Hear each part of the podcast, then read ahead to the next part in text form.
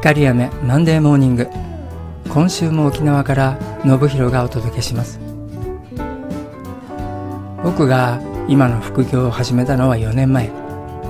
週に5回の午前勤務を欠勤なく通い続けています。自宅から2キロの職場を往復歩いていますので出勤日には毎回1時間のウォーキングを楽しめることになります。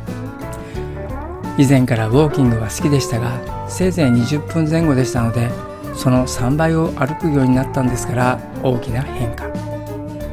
光闇の仕事とその副業の他に主婦でもある僕は家事もしますし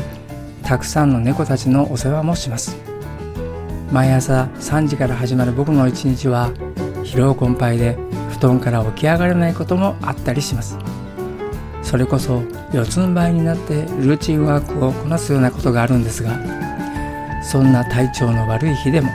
副業先まで歩き始めると脊椎に何かのスイッチが入って急に体が楽になるから不思議。理想的なウォーキングは脊椎が弛緩して自律神経を調和させることを身をもって証明できました。生活習慣が非常事態の自分を助けてくれるんですから人間という小宇宙の可能性には驚くばかりです。この番組は自分を大好きになる13週間の奇跡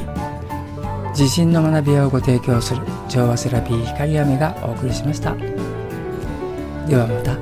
来週。